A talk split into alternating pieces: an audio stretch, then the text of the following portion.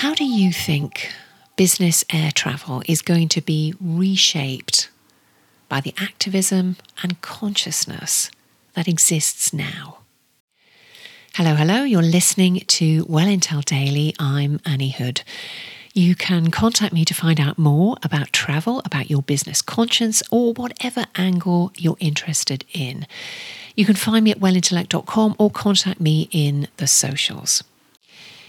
In your company right now, are you feeling more conscious of the frequency of business travel? It might be because of the demand to be more cost aware, or you're mindful of green agendas. Maybe it's the pressure from employees and the perception of your brand and brand reputation. And from a travel industry perspective, the small percentage of carbon emission contribution from air travel is becoming less relevant. More related is how your company is being perceived if you're traveling frequently.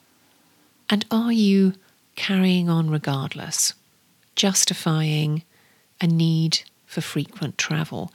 Or for you, is it about showing consciousness and responsibility? Is it about playing your part in lowering carbon emissions, in being more responsible?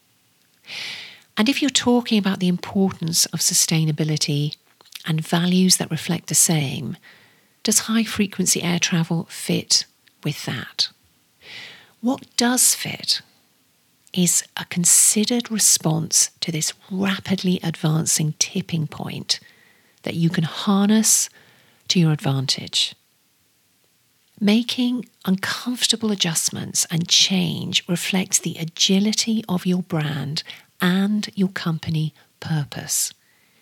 You're doing the right thing for the right reasons.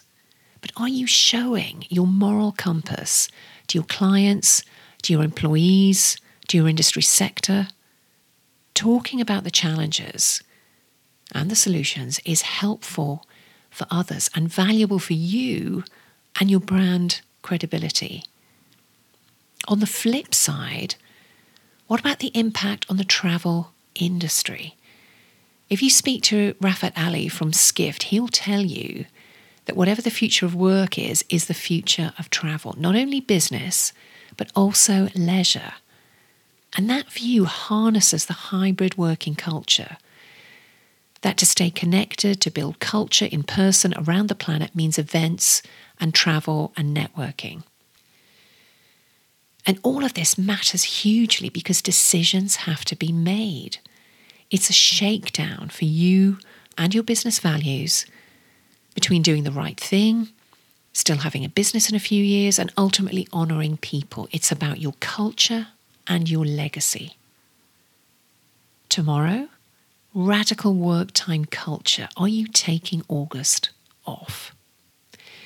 You've been listening to the podcast that joins the dots on wellbeing perspective and everyday relevance. Be well.